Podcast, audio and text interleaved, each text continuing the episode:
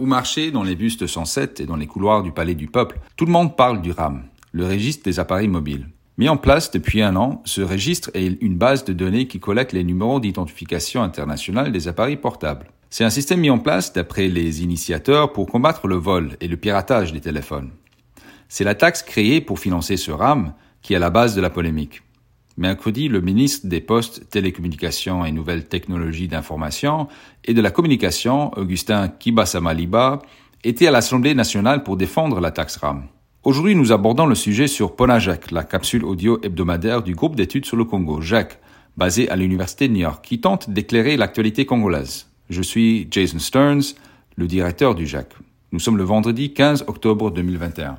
La taxe est de 7 dollars par an, payable en 6 échéances, elle est automatiquement prélevée sur des crédits de communication à la recharge. Il s'agit d'un effort, selon Kibasa Maliba, pour maximiser les revenus dans un pays qui a l'un des pires niveaux de génération de revenus en Afrique.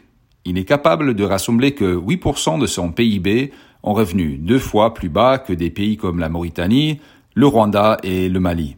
Et Kibasa Maliba avait des grands projets pour cette taxe.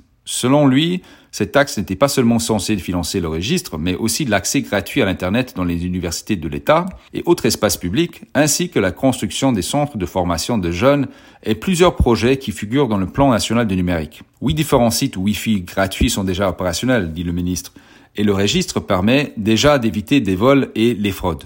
Mais les problèmes sont nombreux.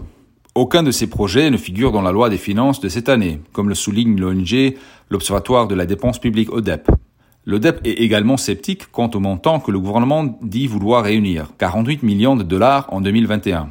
Pour un pays qui compte au moins 38 millions d'abonnements téléphoniques, les recettes devraient être plusieurs fois supérieures. Claude Missaré, un parlementaire d'Ouvira, affirme que 80 millions de dollars ont déjà été récoltés, bien que le ministre affirme qu'il ne s'agit que de 25 millions. En outre, la taxe est régressive.